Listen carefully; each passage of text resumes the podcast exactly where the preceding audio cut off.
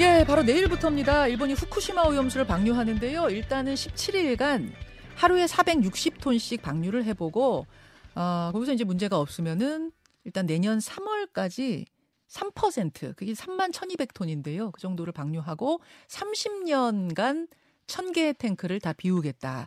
요런 계획입니다. 아, 민주당과 정의당은 오늘부터 저지 투쟁에 들어간다고 하는데 그 내용들을 좀 살펴보고요. 또 어제 이재명 대표가 쌍방울 대북 송금 건으로 검찰에 입건됐지요. 이 당, 당내 현안도 짚어보겠습니다. 민주당 김영진 의원 어서 오십시오. 네, 반갑습니다.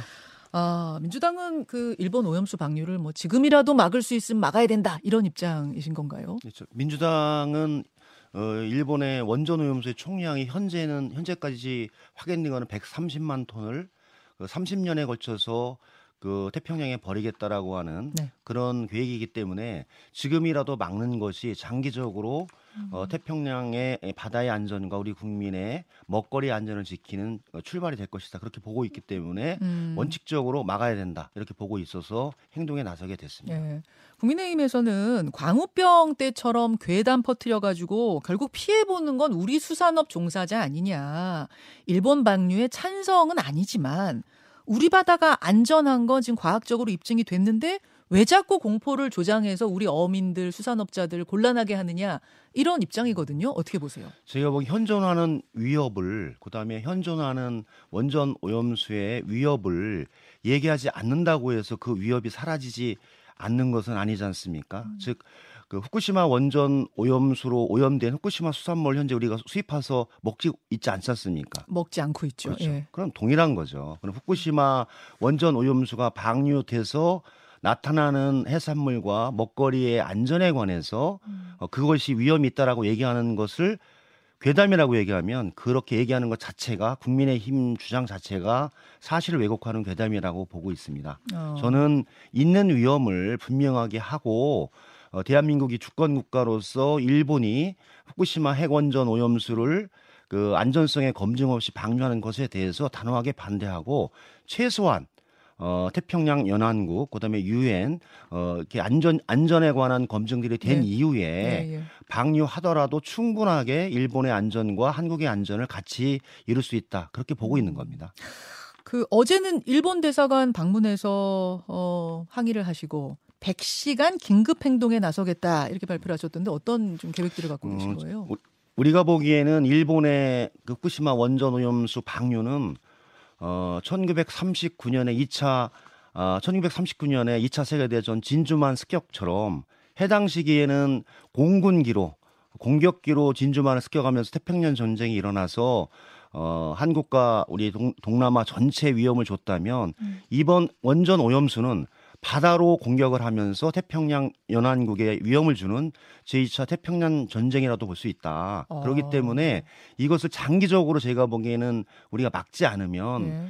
어, 태평양 연안에 살고 있는 한국, 일본, 중국, 필리핀 등 많은 태평양 연안국들의 위험들을 우리가 방기할 수 있다. 그렇기 때문에 막아야 된다라고 보고 있고요. 어제 어, 전체 비상 네. 긴급 의원총회를 그 열어서 민주당의 입장을 천명을 했고 음. 특히 윤석열 정부가 좀 더 단호하게 그 대한민국 정부의 입장을 일본에 표명해 주는 게 필요하다. 노우라고. 예. 너 안전성이 검증될 때까지라도 중단하라. 음. 그렇지 않다면 음. 어, 다액종 설비스인 알프스의 음. 성능과 기능이 안전화 안정화되고 예. 어, 막을 수 있다라고 하는 것까지라도 해달라. 셋째, 우리 전문가들이 참여하고 할 수 있는 그런 검증이라도 해달라. 이렇게 지난번에 갔다 온 걸로는 이제 부족하다고 부족하다. 보시는 그래서 거예요. 1차, 2차, 시찰단? 3차의 최소한의 조치도 음. 진행되고 있지 않은 상황에서 진행하는 네. 것은 어, 국민의 안전을 저버리는 것이다. 그렇게 보고 있기 때문에 어, 100, 어, 100시간 비상 행동에 들어가게 됐습니다. 알겠습니다. 아, 아, 뭐, 이 이야기는 저희가 전문가 토론을 통해서도 여러분들과 함께 나누고 했었는데, 앞으로도 그런 전문가들 간의 토론을 조금 더 마련해 보기로 하고, 일단 민주당의 입장은 그러하다는 거, 그런 계획 갖고 있다는 거 확인했습니다. 당 내부 문제도 근데 지금 복잡하잖아요. 네네. 당 밖의 문제도 복잡합니다만, 당 내부도 복잡해요. 이재명 대표가 어제 쌍방울 대북 송금 의혹과 관련해서 입건이 됐습니다. 피의자가 된 거예요. 혐의는 제3자 뇌물죄. 제가 앞서도 언급했습니다만 쌍방울 얘기 나올 때마다 이재명 대표 언급이 많이 돼가지고 많은 분들은 이미 뭐 피의자였던 거 아니에요? 이런 분도 계시는데 쌍방울 관련해서는 조사받은 게 지난번에 처음 받은 거고 이번에 처음 이제 피의자로 입건이 된 겁니다. 이 흐름들 일련의 흐름들은 어떻게 보고 계세요? 음, 제3자 뇌물 관련해서는 어, 아주 자주 듣는 얘기인데요. 성남 FC 건도 정상적인 성남 FC의 광고 유치와 활동 관련해서 이것이 제3자 뇌물이다 이렇게 봤고 이번 쌍방울 관련해서 동일하게 제3자 뇌물 관련 혐의가 있다라고 얘기하는데 그 근래 들어와서 한동훈 검찰의 트렌드가 음. 제3자 뇌물 그다음에 배임인 것 같아요. 아 트렌드예요? 트렌드입니다, 제가 보기엔. 왜냐하면 어.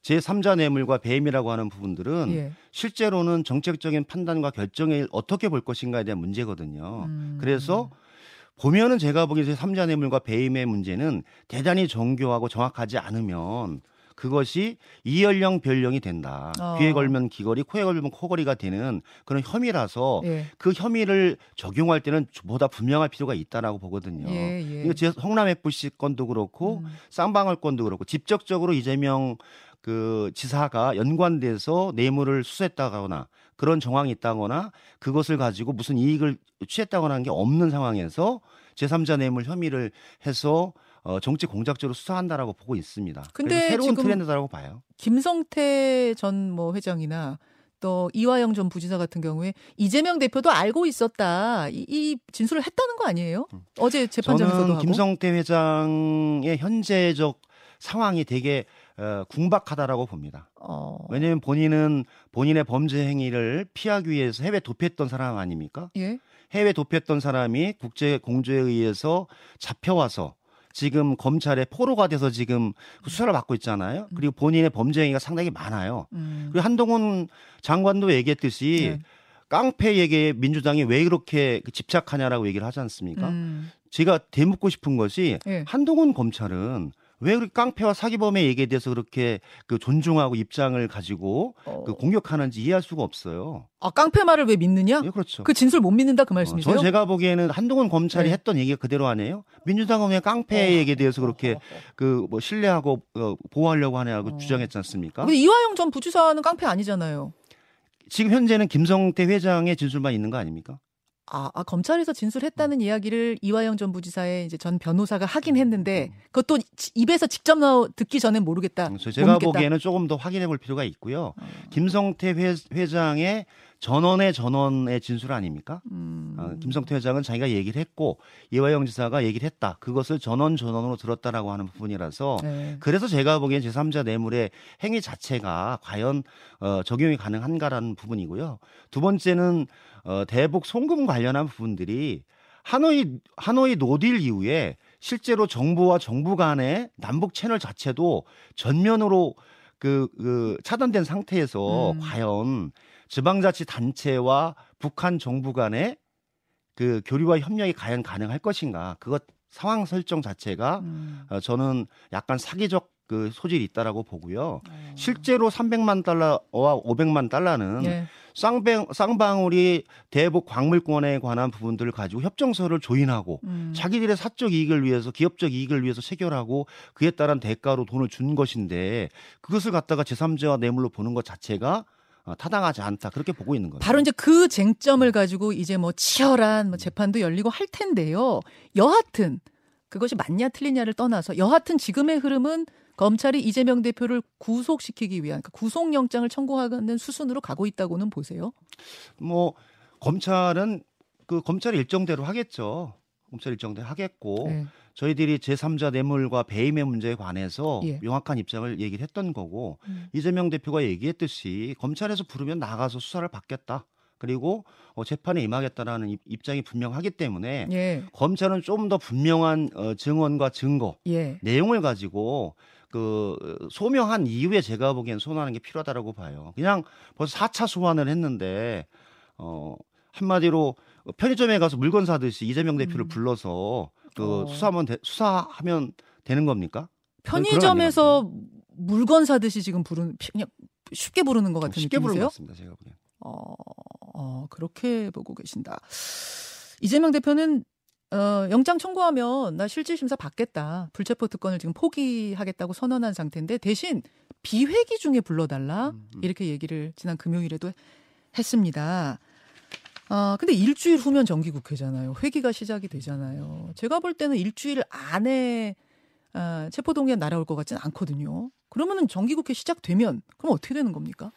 그래서 이재명 대표가 지난 6월 교섭단체 대표 연설에서 네. 얘기했고 저도 어, 여러 차례 방송이나 언론을 통해서 얘기했듯이 7월, 8월이 비얘기가 쫙 열어놨지 않습니까? 예. 과거에 어, 1월, 2월 임시국회 시기에 음. 그 정상적으로 국회를 열었는데 그게 방탄 국회라고 국민의힘과 윤석열 정부가 계속 비판을 했기 때문에 음. 그럼 7월, 8월에 그 비회 기간이 있기 때문에 예, 다 예. 열어놓겠다. 그러면 지난 2년 동안 수사해 왔던 것을 7월, 8월 2개월 동안에 영장을 청구하든 수사를 하든 진행을 음. 하면 그에 따라서 입장을 이- 임하겠다고 얘기를 했는데 실제로는 2년 동안 수사해 놓고 7월, 8월 비회기 중에 전혀 영장을 청구하지 않고 음. 또 9월에 가서 청구한다라고 하는 것 자체가 예. 제가 보기에는 이 수사가 어, 수사의 적합성이라든지 정당성도 현재 확보되지 않았고 증거와 영장 청구의 근거와 내용들이 없기 때문에 어. 미뤄지고 있어서 과연 영장을 청구할 수 있고 그 영장 청구에 대해서 법안이 법원이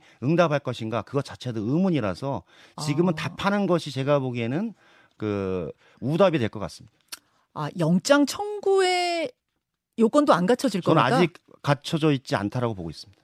아 그래서 못 칠 것 같다 보시는 저는 거예요? 제가 보기엔 상방울 건이나 재범 예. 부분에 관해서 예. 이재명 지사의 예. 이재명 대표에 대한 예. 직접적인 수사도 아직 진행되고 있지 않지 않습니까? 예. 최소한 어, 쌍방울 건으로 영장을 친다면 수사는 해야 될 거 아닙니까? 음. 수사조차 진행되지 않았는데 벌써 영장과 영장 발부 여부, 음. 체포 동의안에 관한 찬반 여부를 묻는 것 자체가 대단히 우답이다 그런 생각이 듭니다. 음, 그럼에도 불구하고 검찰이 뭐 어, 9월 그러니까 회기가 시작된 후에 지금 당장은 아니고 그러한 지금 말씀하신 그러한 이유 때문에 지금 당장은 아니고 더 조사하고 더 이제 어, 여러 가지들을 파악한 다음에 치지 않겠느냐 영장을 그러면 그게 9월 이후가 될 거다. 그러면 당위성을 딴, 떠나서 현실성에 있어서 민주당이 고민해야 되지 않겠느냐는 얘기는 이미 나오잖아요 당 내에서 민영배 의원 같은 경우는 표결 상황이 혹시라도 되면 그냥 우리 회의장 나가버리자 이렇게 얘기했습니다. 어떻게 생각하세요? 현실적이지 않은 방법입니다. 아 그건 불가능한 일이라고 제가 보기엔? 불가능한 일이고요. 어. 뭐 사실 그렇게 되면은 그 어, 적정한 의사결정이 안 되기 때문에 투표 불성립으로 다시 투표를 해야 되는 상황이라서 아. 국회법 절차에 따라서 적정하지 않은 거고 아니 나가버리면 그럼 그 다음에 또 또 불러야 돼요? 나가면 그럼 또 부르고 또 부르고 그래서 그러기 때문에 제가 보기에는 아 어, 저게 뭐야 성립이 되지 않는 그 제안이고요. 특히 그런 문제에 관해서 당내에서 어떻게 할 것인가를 정하지 않았, 않았는데 음. 제가 보기에는 민 의원께서 개인적인 의견이었다고 보고 있습니다. 아, 민 의원 그냥 민 의원이 자기 정치한 거라 보세요?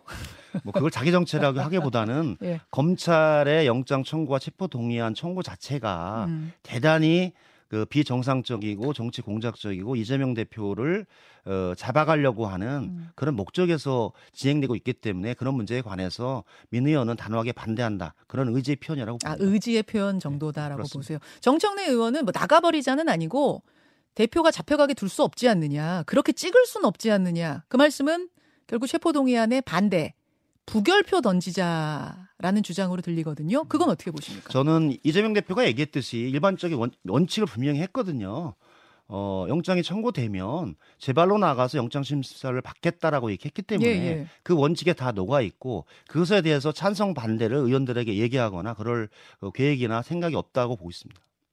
잠깐만요. 그게 무슨 말씀이죠? 체포 영장에 대해서 예. 찬성과 반대를 의원들에게 얘기하거나 예. 어, 권유할 생각이 없다라고 저는 보고 있습니다. 이재명 대표가 권유하거나 무슨 입장 내지 왜냐하면 않을 거다. 의원들은 예. 자기 국회의원으로서의 양심에 따라 판단하고 결정하는 것이지 예. 그것에 대해서 이재명 대표가 이래라 저래라 할 수 있는 그런 상황은 아, 아니라고 당론으로 해주십시오 이렇게도 안 할 거라고 그런 경우는 보세요. 없을 겁니다.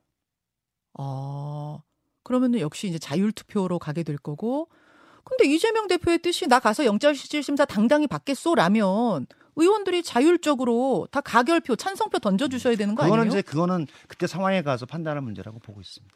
그럼 지금 부결표를 말씀하시는 분들은 어떤 생각 때문에 부결표 얘기하시는 아까 거예요? 말씀 아까 말씀하셨듯이 예. 말씀드렸듯이 그 현재 윤석열 정부의 음. 어, 같은 대선 경쟁자였던 이재명 대표를 어, 이렇게 2년 동안 사법적으로 네 번씩 소환하고 계속 체포영장을 보내는 것 자체가 네.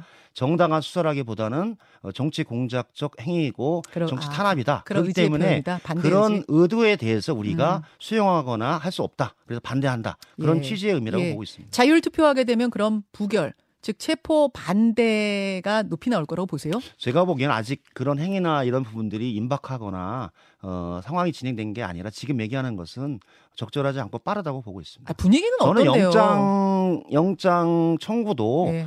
어, 검찰과 법원도 대단히 고민스럽고 예. 쉽지 않을 것이라고 보고 있는 입장입니다. 아니, 물론 계속 그 말씀은 하시고 있습니다만 부결표가 더 많을 분위기인가를 제가 여쭙는 이유는 지난번에는 가결표가 더 하나 많았어요. 그때는 불체포 특권 포기한다고 하지도 않았는데. 그럼 뭐 그때 상황을 지켜봐야 되겠죠. 음. 지금 먼저 얘기하는 것 자체가 알겠습니다. 의원들이 가지고 있는 자기 결정권을 너무 침해하는 것 같습니다. 김남국 의원 어제 저 뭐 이제 나저 저 출마 안 하겠다 불출마 선언 했잖아요. 아 지금 시간이 넘치나요? 다 됐나요? 시간이 안 되나요? 혹시 한 5분 정도 가능하십니까? 예, 그 이야기 입으로 넘겨서 하겠습니다.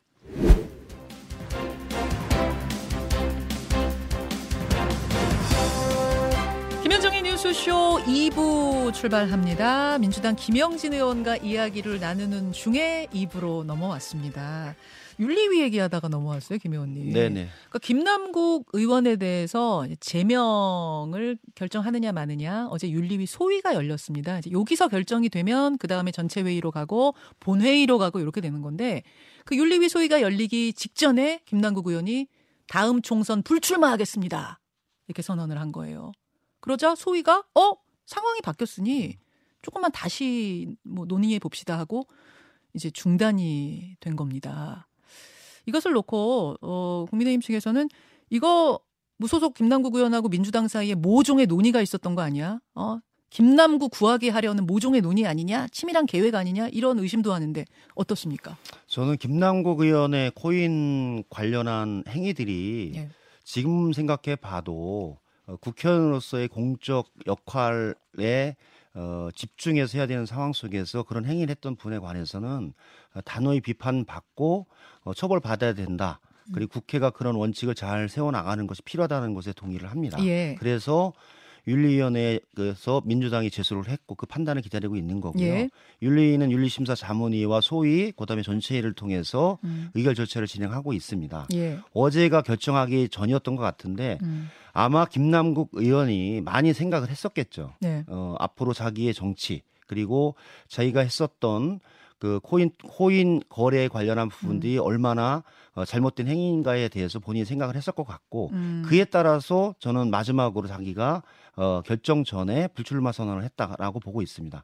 하- 사실 국회의원에게 불출마 선언은 공선법에 의해서 피선거권을 5년 그 제한받는 것과 동일합니다. 왜냐하면 어. 선거에 출마하지 못하기 때문에 그렇죠. 5년 동안 어떤 정치 행위가 불가능하지 않습니까? 예. 출마를 출마를 스스로 그 단죄를 했고 음. 스스로 처벌을 받았기 때문에 그런 상당한 변화에 대해서 윤리 소, 소위원회에서 네. 어, 논의를 한 번 더 해보자 그런 취지로 조금 시간을 연장해서 가지 아. 않았나 그렇게 보고 있습니다. 불출마 선언이라는 게 워낙 큰 이슈다 보니까 좀 다시 논의하자라고 보류하는 게뭐 적절한 판단이었다고 보세요. 저는 제가 보기에는 그 정도 선언이면 예, 정치인이 예. 스스로 정치를 중단한다는 선언 아닙니까? 향후에 아, 5년 동안 아하. 그렇기 때문에 어, 그런 정도로 본인 스스로의 판단과 결정이 있었다면 예. 사실 국회의원의 윤리 관련한 판단과 결정 아닙니까? 음. 윤리라고 하면 자기가 한 행위에 대해서 이것이 법적 문제를 벗어나서 도덕적 윤리적으로 문제가 있는 것에 대해서 음. 인정하고 그에 합당한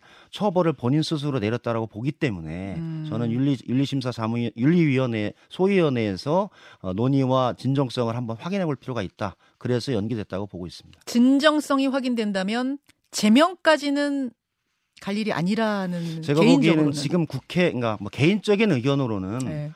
어, 우리 헌정사에서 국회의원을 제명했던 경우는 어, 김영삼 대통령, YS 대통령, YS 국회의원을 79년에 제명한 것 이해는 없거든요. 그렇죠. 그러면 과연 그런 행위 행위로서 예. 볼수 있는 것인가에 대한 어, 생각도 있는 거고. 과하다고 보세요? 어, 저는 마녀 상향적 성형, 성형도 어. 있을 수 있다. 그래서 객관적으로 어, 판단하고 검증해서 처벌하면 되지 않을까라는 생각이 들고요. 이런 생각이 민주당 의원들 저는 부분적으로 있을, 개인적으로 그런 생각을 하는 사람도 있다라고 보고 있습니다.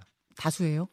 그건 모르겠어요. 아니 왜 제가 왜 질문 드리냐면 신경민 전 의원은 다수의 의견은 압도적으로 제명 쪽이다. 어제 그러시더라고요 한 방송에서. 뭐 그거는 신경민 의원님이 어느 뭐 다수의 의원들과 의견을 나누셨으니까 그런 말씀을 하신 것 같고 제가 보기에는 어 국회의원 제면까지 갈 수 있는 사안인가에 대해서 예. 어 과연 적절한가 예. 현재는 국회 윤리위원회의 음. 처벌 기준이 음흠. 경고 한 달 징계, 음. 제명 딱 3단계예요. 음. 그러면 제가 보기에는 이런 제도적인 상황 속에서 이걸 어떻게 판단할 것인가? 그러면 음. 6개월, 1년 뭐 이렇게 해서 그 경중에 맞게끔 판단하는 부분도 필요하고 좀 과하다고 보시는 또 거예요.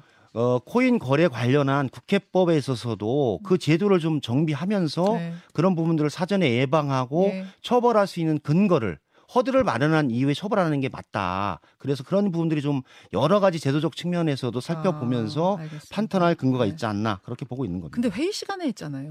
그건 단 아까 제가 제일 처음에 네. 얘기했듯이 국회의원으로서의 공적인 역할을 하는 사람이 과연 그렇게 하는 것이 어, 정말 어, 잘못된 행위였고 처벌받아 마땅하다 그렇게 말씀을 드린 겁니다. 알겠습니다. 네. 여기까지 아, 김영진 의원과 이야기 나눠봤습니다. 아, 김 의원님 오늘 고맙습니다. 네, 고맙습니다. 김현정의 뉴스쇼는 시청자 여러분의 참여를 기다립니다. 구독과 좋아요, 댓글 잊지 않으셨죠? 알림 설정을 해두시면 평일 아침 7시 20분 실시간 라이브도 참여하실 수 있습니다.